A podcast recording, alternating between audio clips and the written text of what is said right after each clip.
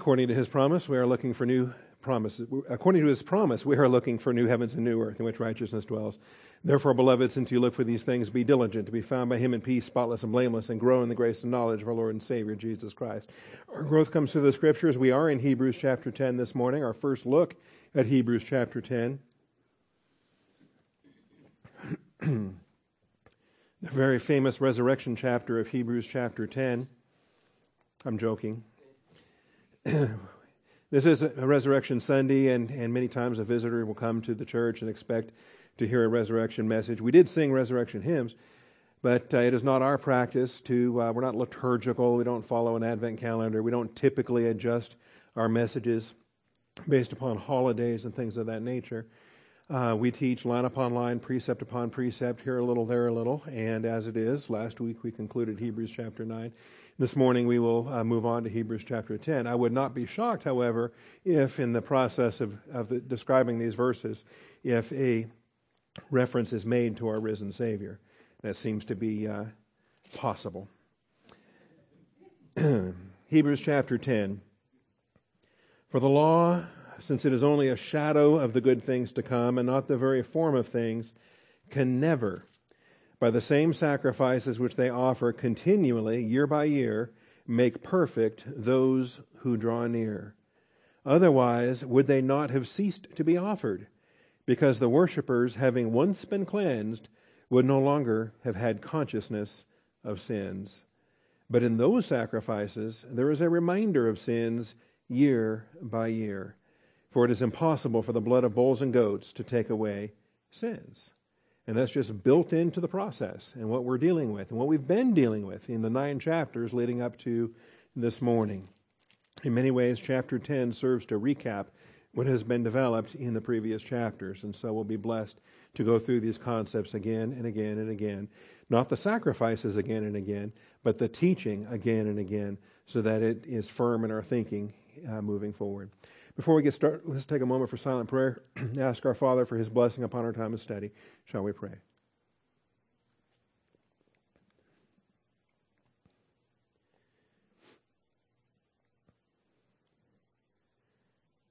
Almighty Father, we do come before you this morning thankful for your grace and truth, thankful for the finished work of our Lord and Savior Jesus Christ. We thank you for his greatness, for his glory. We celebrate his greatness and glory, not just on Easter Sunday, but day by day with each passing moment, Father. He rose again that we might walk in newness of life. And we walk in that newness of life today, all day, every day. Father, I thank you for the living sacrifices that we can now become because of our Savior and what he accomplished.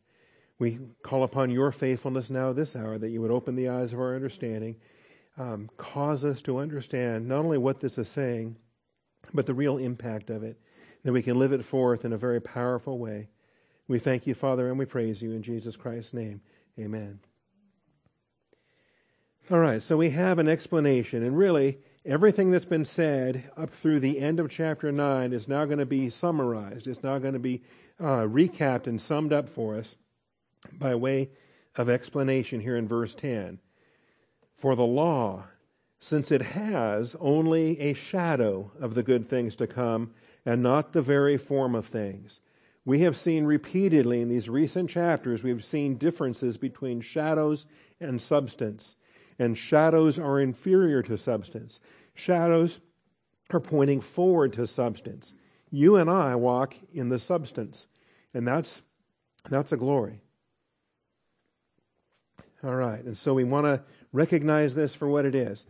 The law, since it is only a shadow of the good things to come, and not the very form of things, can never, by the same sacrifices which they offer continually year by year, make perfect those who draw near.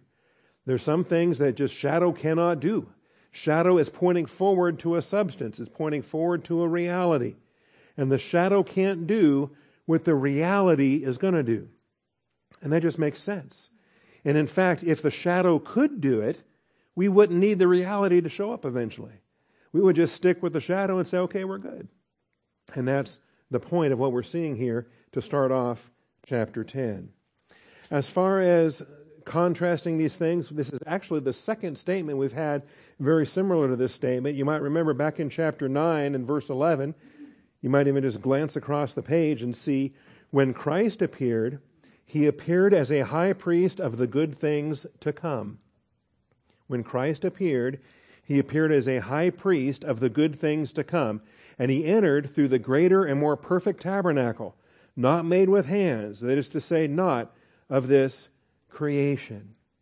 And so we have two statements now that we want to juxtapose. We want to put these side by side and recognize that Jesus appeared before the Father in heaven as a high priest of the good things to come.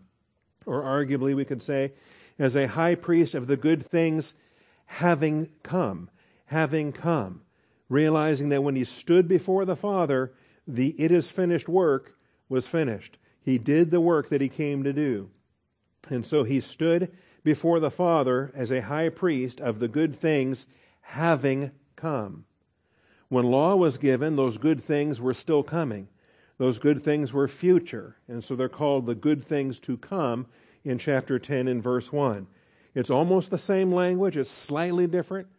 The, uh, the verb is slightly different. In fact, it's such a parallel that there's even manuscript issues. So um, some manuscripts will take and modify the text of chapter 9 to agree with the text from chapter 10. The better manuscripts will keep the text the way it is in chapter 9 and deal with the subtle difference in the way that God wanted us to deal with the subtle difference in a very beautiful way. Because when Jesus is standing before the Father uh, as a high priest of the good things to come, the good things have come. He's the first of all the good things that have come with the finished work of Jesus Christ on the cross. And so this is what we're dealing with. We have this marvelous hinge.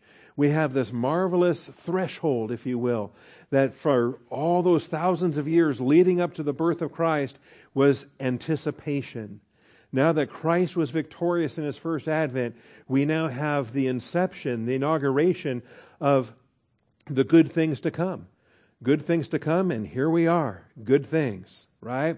In some respects, this is useful for us to, to contrast Israel and the church. And uh, one of the neat things about uh, Israel and the church, as far as their differences go, is Israel kept waiting for things to come, things to come, things to come. We in the church, we have those good things now. We have the permanent indwelling of the Holy Spirit. We have a deposit now of our eternal inheritance. We have a reality now of a heavenly priesthood in Christ. Israel's still waiting for their kingdom to arrive on this earth. But we're a heavenly people operating in the heavenly places. And for us, the good, the good things to come are the good things that have, have, have done come, right? We got them. We have every spiritual blessing in the heavenly places in Christ. And you've got to, got to, got to keep that in the forefront of your thinking, all right? I know we're in Hebrews 10. We're going to gain ground in Hebrews 10 this morning, but just hold your finger there and take a look with me at Ephesians 1 3. And the next time you end up in a debate with people trying to convince you that uh, the church is the recipients of the new covenant, bring them here and, and ask them to explain this to you. Ephesians 1 3. Blessed be the God and Father of our Lord Jesus Christ, who has blessed us with every spiritual blessing in the heavenly places in Christ. That's a reality. That's you and I here today. That's true for every church age believer priest from the moment of their salvation. When you pass from darkness into life, Ephesians 1 3 says, God blesses you with every spiritual blessing in the heavenly places in Christ. That is our birthright. That is our heritage as the body and bride of Jesus Christ. That is the blessing for every church age believer. So that's ours. That's ours. All right? You can rescue your finger now and go back to Hebrews 10 if you like. What does Israel have to look forward to? Israel was given the law, it was a shadow of good things to come. The good things to come for Israel haven't come yet. For Israel, they're still on the way. For Israel, it's still, Thy kingdom come, Thy will be done on earth as it is in heaven. Because the kingdom isn't here yet. Israel is not yet in the new covenant. Israel can't be in the new covenant until they go through tribulation, until their Messiah returns. And there's huge differences here. And the reason why I took the time to show you Ephesians 1 3 is because all of the good things to come that Israel is looking forward to is a different set of blessings. They're not going to receive every spiritual blessing in the heavenly places in Christ. They're going to receive very specific, delineated blessings as per Jeremiah 31 31. They're going to have covenant blessings with the law written upon their heart. They're going to have national transgressions removed. They're going to have a prophetic office in which they will teach Jesus Christ to the Gentile kingdoms in the millennium. Israel will have the outpouring of the Holy Spirit. And that's similar. We've got an outpouring of the Holy Spirit, but it's not the same outpouring. And so when you take the time to walk somebody through like this, it might be pedantic, it might be, you know, uh, it, it might be a slow process and it might take some work, might require some effort, and they may not be willing to go through the effort with you, but at least go with them uh, as far as they'll go with you on this. Walk them through Jeremiah and all the blessings they can anticipate. And just have them write them out. Blessings, blessings, blessings. And, and look at that list and say, that's a great set of blessings Israel can look forward to in the millennial kingdom. But it is not every spiritual blessing in the heavenly places in Christ. It's not Ephesians 1 3. It's not what we have in the church age. So, for Israel's context, there's still the good things to come. For our context, good things are already here. We are in Christ, and our good things are different from their good things. I hope that is an easy way to explain things. All right. So Jesus appeared before the Father in heaven as a high priest of the good things to come. And we dealt with that back in chapter 9 and verse 11. And he did that in the heavenly temple, not the earthly replica. That's significant. Mosaic law had a shadow of the good things to come, but not the substance image. Not the substance image. And that's what we deal with in Hebrews 10:1. It had a shadow. For the law, since it has only a shadow of the good things to come, and not the very, and the word translated form there is substance image, the icon, not the very image, the very substance of the good things to come. And on that basis, it never could provide it. And it was never designed to provide it. Here's the thing the failure of law was not an oops, right? The failure of law was not God scratching his head saying, Well, golly, I thought that was going to work. All right? No. From the very beginning, when God gave them law, it was given as a shadow, as a type, as a teaching illustration of the good things to come. It was never intended to do what Jesus would do at the cross. It was never intended to provide what the new covenant blessings will provide for the Jewish people in the millennial kingdom. It was not the good things to come, it was the shadow of the good things to come. This, I think, is really a profound statement that it was given, it was obsolete by design as given so that humanity would learn the lessons they would have to learn through the, uh, the things taught under law. The good things law could never provide include the good things that Hebrews has been teaching us, and this is now outlined for us through these chapters. The good things that law could never provide include the perfection, the perfection of a cleansed conscience, the perfection of a living sacrificial service, the perfection of a confident nearness, or the perfection of a transformed image. All of these are given under the heading of perfection or completion in the various chapters that we've already gone past, and still some chapters yet to come. The terms of perfection are found in chapter 7, chapter 9, 10, 11, and 12. So we've had two of them already. We've got one that we'll hit here in chapter 10, both in verse 1 and verse 14. We'll have two more coming up in chapter 11 and chapter 12, where the perfection will be detailed yet again. The good things law could never provide include the perfection, Let's just start with that. The perfection. What do we mean by perfection? Well, what have we seen so far? Hebrews 7:11 there was perfection there and a statement that Mosaic law didn't give it. Hebrews 7:11 If perfection was through the Levitical priesthood, if it was, remember it's not, but if it was, the, uh, or on the basis of it the people received the law, but if perfection was through Levitical priesthood, what further need was there for another priest to arise according to the order of Melchizedek and not be designated according to the order of Aaron? And the question answers itself, right? It's one of those rhetorical questions of a counterfactual. Since it's not true, we know that it, it is necessary. If, if it was true, then we wouldn't need this.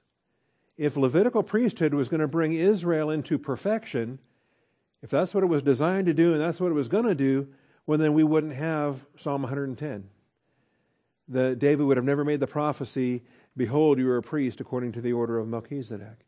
We never would have had the design for a Melchizedek priesthood to follow the Levitical priesthood.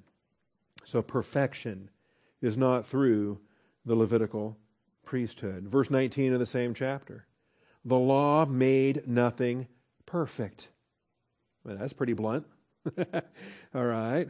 It just spells out that way. The law made nothing perfect. Or uh, verse 28 of the same chapter.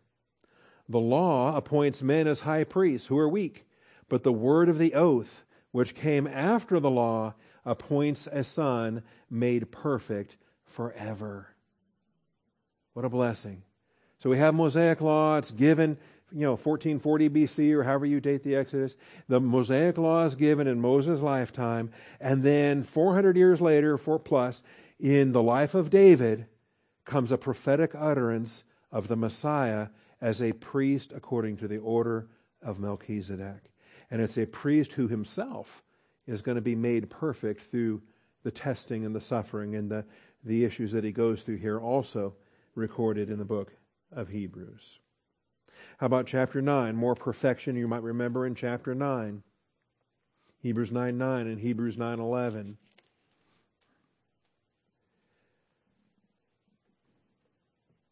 Hebrews 9 8 says, The Holy Spirit is signifying this, that the way into the holy place has not yet been disclosed, while the outer tabernacle is still standing. And you might remember as we were teaching this, the, the, uh, the marvelous truth that's contained that that says that the way is not disclosed. And so you can't see the next chamber till you get through the outer chamber. You, you got to get into the outer courtyard. You got to go into the holy place. Then you can see the veil that goes into the holy of holies. But even when you get within there, you're still in a replica. That the way into the real holy place at the Father's right hand, the way to the real holy place, uh, that is to say, made without hands in the in the third heaven, the way into the real holy place, there's no Levitical priest that will ever get there. Every Levitical priest, even if he makes it into the Holy of Holies one day a year, he still has to turn right back around and come right back out to the holy place, to the courtyard, back home to the tent. All right? There is no high priest that will ever get through the Holy of Holies on earth and then pass through the heavens to the Holy of Holies at the Father's right hand. Only Jesus. Only Jesus. And that's why the, the impact was made there. The observation was made there that when he made purification for sins, what did he do? He passed through the heavens. He took his seat at the right hand of the Father, having received a greater name than they. He is the only high priest that ever passed through the heavens. Every earthly high priest passed through an earthly veil and then came right back out, turned around and came right back out. And he had to do it again the next year, and the year after that, and the year after that. All right. So in verse 8, Hebrews 9 8, the Holy Spirit signifying this that the way into the holy place has not yet been disclosed while the outer tabernacle is still standing, which is a symbol for the present time. A symbol for the present time. So it's symbology, it's shadow doctrine. Accordingly, both gifts and sacrifices are offered, which cannot make the worshiper perfect in conscience. Not going to happen. It can't happen. Since they relate only to food and drink and various washings, regulations for the body. Shadow doctrine applied to the body. You could cleanse a Levitical priest, and he could be cleansed according to Levitical procedures, and he could go into the tabernacle, and he could function in there. And you know what? He didn't even have to be saved. Salvation was not a component of Israel's stewardship in the Old Testament. You could be high priest just because your dad was the high priest and he died and you're next in line. Whether you were saved or not never entered the picture. Israel's stewardship was not linked to regenerate status as ours is in the church age. Some folks don't think about that, but there it is. Can never make the worshiper perfect in conscience. Verse 11 When Christ appeared as a high priest of the good things to come, he entered through the greater and more perfect tabernacle.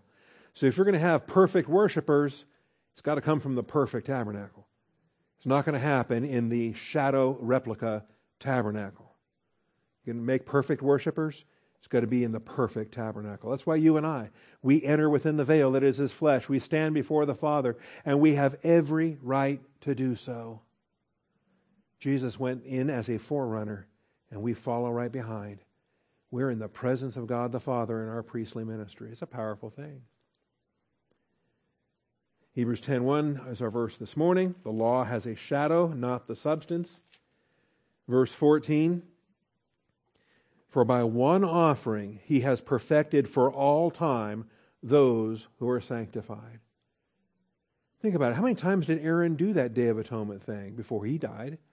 And then his son, how many times did he do it? And then his son, how many times did he do it? These high priests, they did it repeatedly, year after year after year, for their whole life. And with all of these repeated sacrifices, who did they perfect? Nobody. But Jesus offered himself once for all. And who did he perfect? Everybody. Everyone in Christ. Everybody that accepts his work on their behalf. Everyone that believes in Christ unto eternal life. And so, by one offering, he has perfected for all time those who are sanctified. What a glory. There's even an indication when we get into uh, chapters 11 and 12 related to this.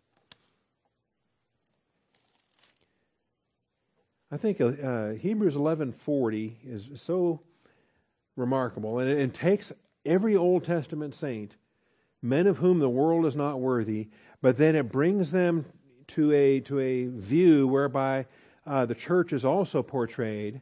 That's the them versus us language here. And we provide for their perfection. So when you get through reading this whole uh, uh, Hall of Fame of Faith and you read through these things and what they went through, they experienced mockings and scourgings, chains, imprisonments, stoned, sawn in two, tempted, put to death with a sword. They went about in sheepskins, goatskins, being destitute, afflicted, ill treated, men of whom the world was not worthy. They served in their stewardship in their generations. But it goes on to say, wandering in deserts and mountains and caves and holes in the ground, all of these, having gained approval through their faith, did not receive what was promised. In the sense of operating under Abrahamic covenant promises that have not yet appeared. Messiah hadn't come yet. The seed of the woman isn't here yet. And so, and the sins aren't removed, the sins are simply atoned for, covered. But it goes on to say, because God had provided something better for us, so that apart from us, they would not be made perfect. All right, now we're going to deal with that in more detail when we get to chapter 11, but just pinpoint it now and file it away in the back of your mind. You got a verse like this that's pretty distinct. There's us and there's them, right? So why are you trying to tell me that we are them? or that the church replaced them? Or that, you know, Israel was the Old Testament church, or the church is New Testament Israel, or there's just one kind of, you know, fuzzy household of God, and we're all just kumbaya, one thing together. No, the church is not Israel.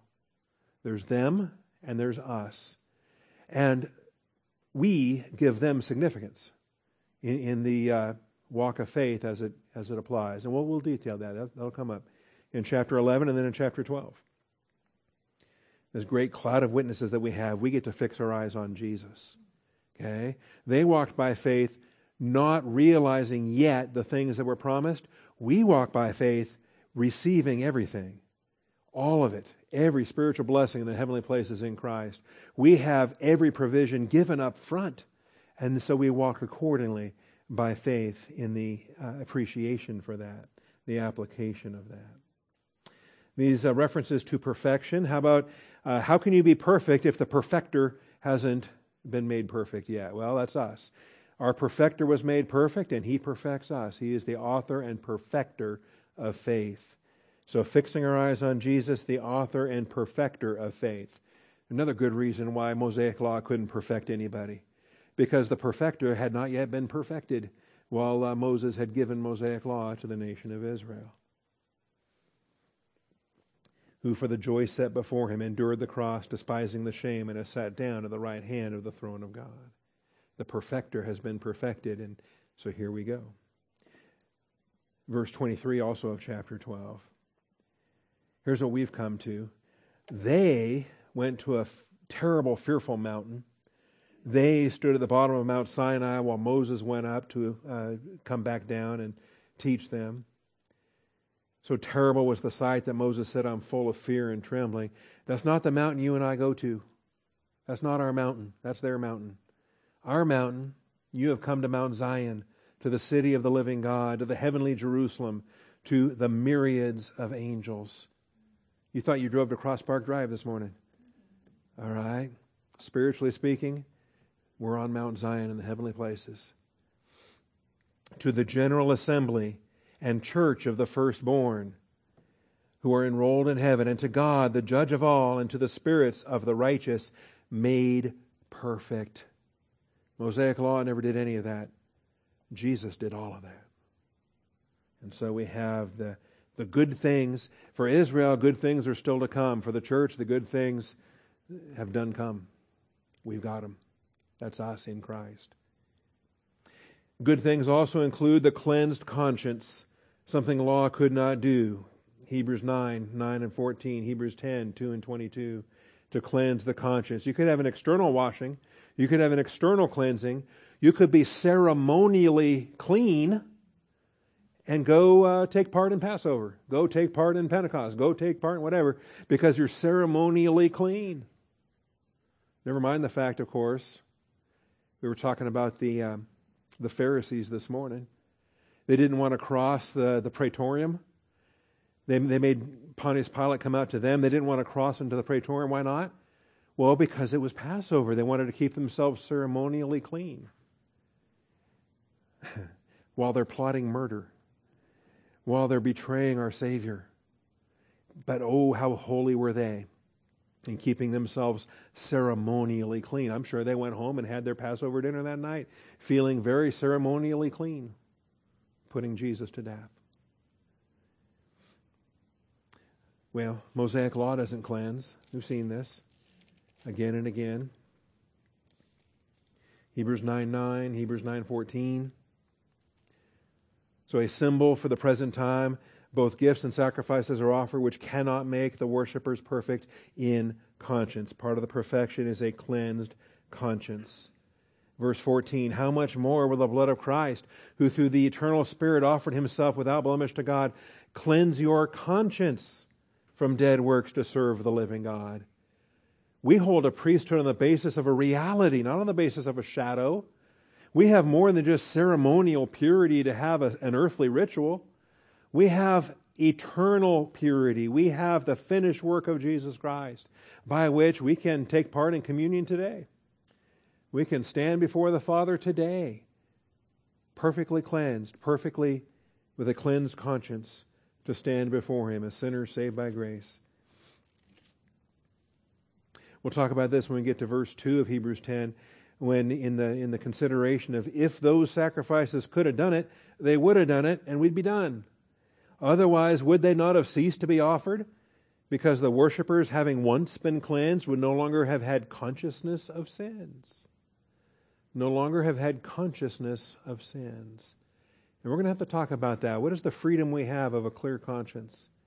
That doesn't mean He wipes our memories, that's still future. But we do have, we're not killed by the guilt, we're not crushed by the crushing consciousness of our sins.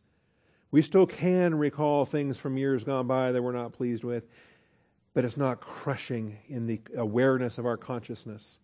It's a big difference. We'll deal with some of those principles too.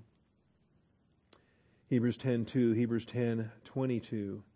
The cleansed conscience. Let us draw near with a sincere heart in full assurance of faith, having our hearts sprinkled clean from an evil conscience and our bodies washed with pure water.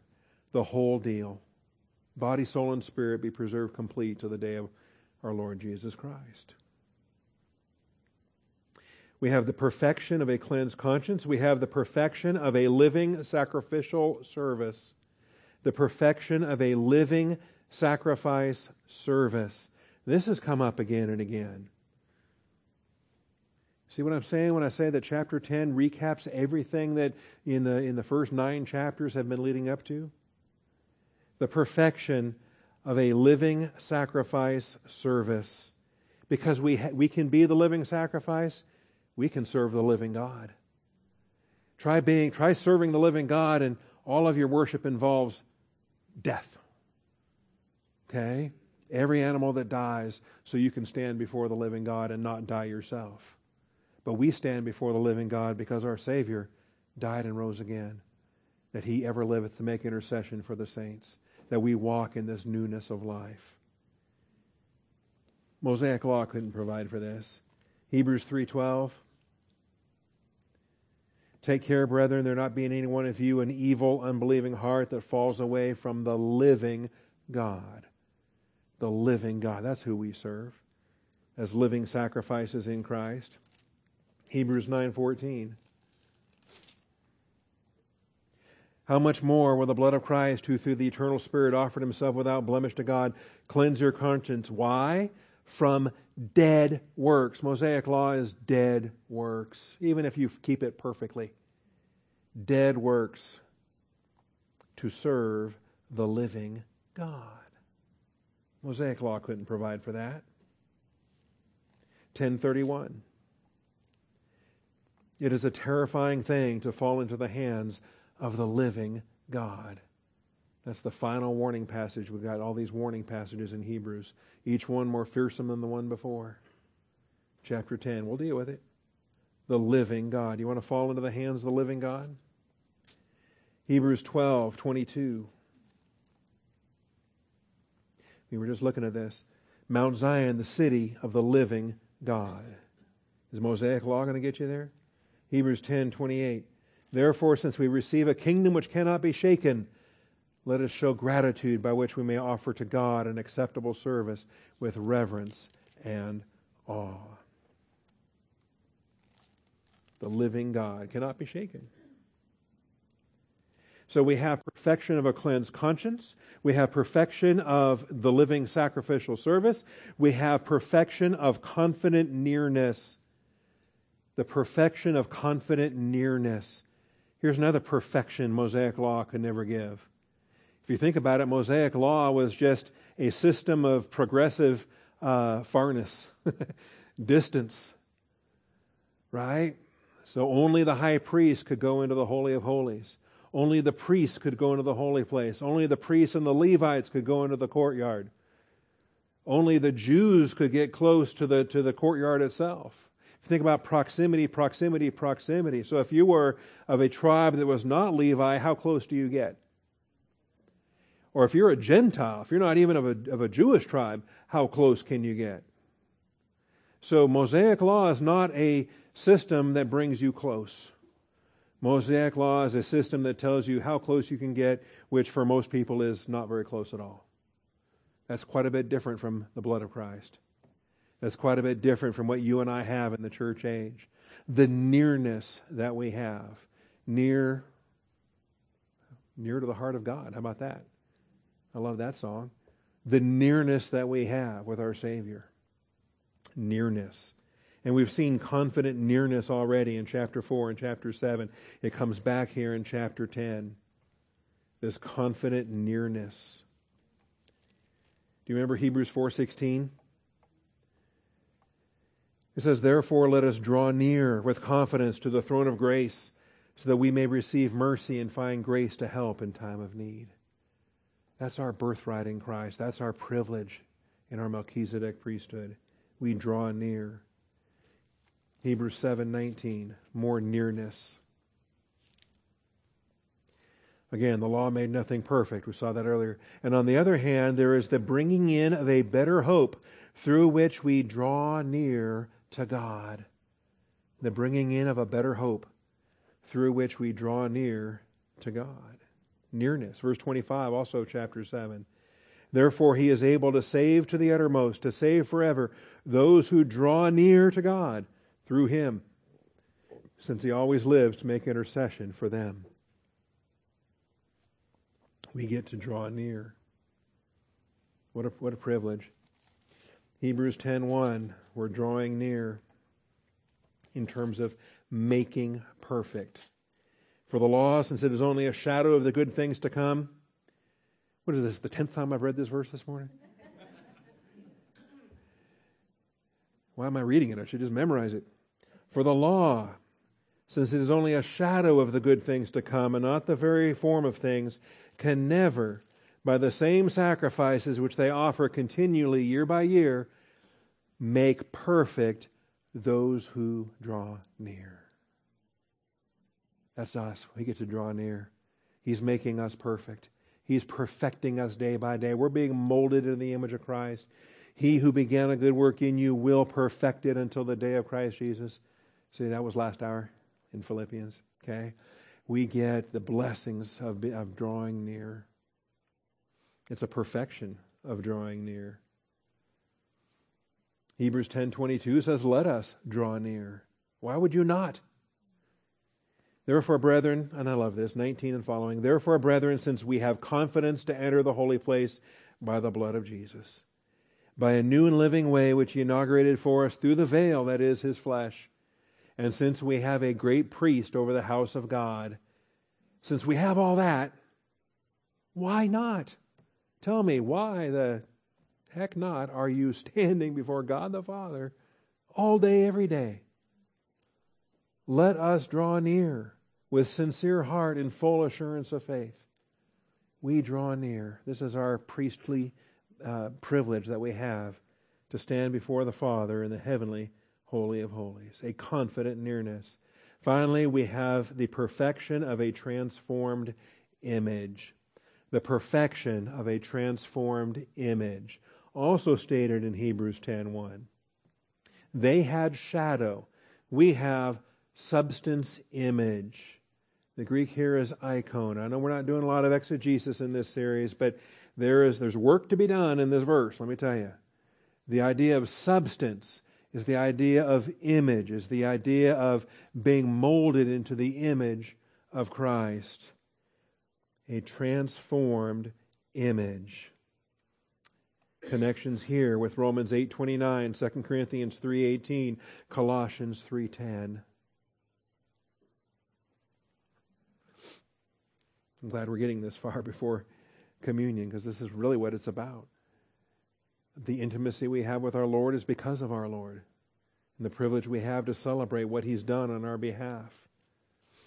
What does Romans 8:29 tell us? Say, I don't know. I thought the only verse in Romans 8 is Romans 8:28, isn't it? uh, there's a 29th verse after 28.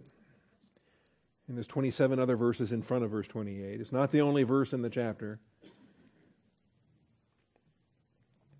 We know that all things, that God causes all things to work together for good to those who love God, to those who are called according to his purpose. For those whom he foreknew, he also predestined what? To get saved? No, he predestined to be conformed to the image of his Son. What a glory for us. Mosaic law didn't do this. Mosaic law didn't even come close to doing this. Mosaic law was never designed to do this.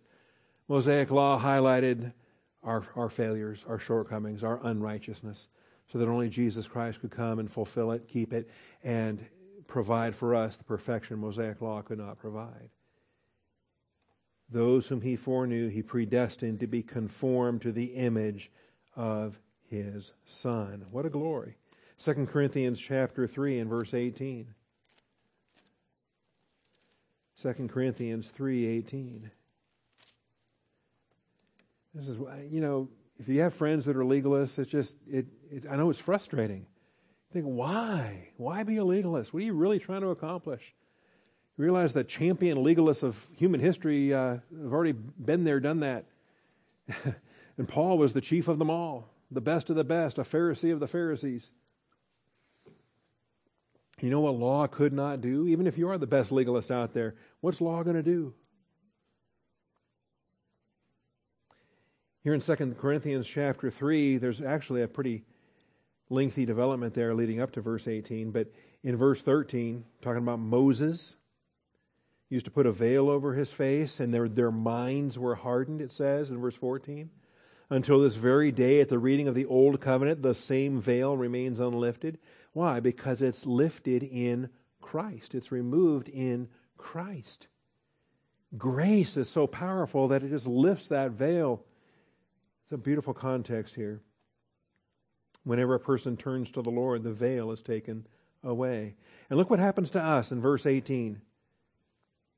I trust this is happening today. This is trust I trust this happens every time you walk in here. You walk in here and then you get transformed and you walk out of here more Christ like than when you walked in.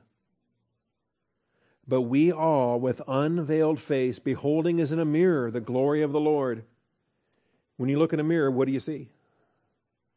You still see yourself? Well, in the spiritual mirror, day by day, year by year, you should be seeing less and less of you and more and more of Jesus. The more you're growing, the more you're transformed, the more you see the image of Christ. Not the shadow, the substance image. We all, with unveiled face, beholding as in a mirror the glory of the Lord, are being transformed into the same image from glory to glory, just as from the Lord, the Spirit. If you want more on that, we've got Second Corinthians notes sitting there on the website. A transformed image. Finally, Colossians 3.10. Colossians 3.10.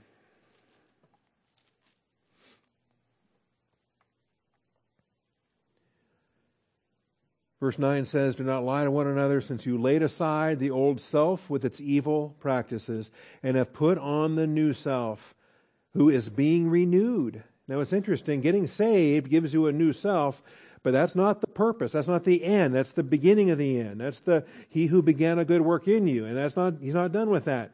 There's an ongoing process. Your experiential sanctification.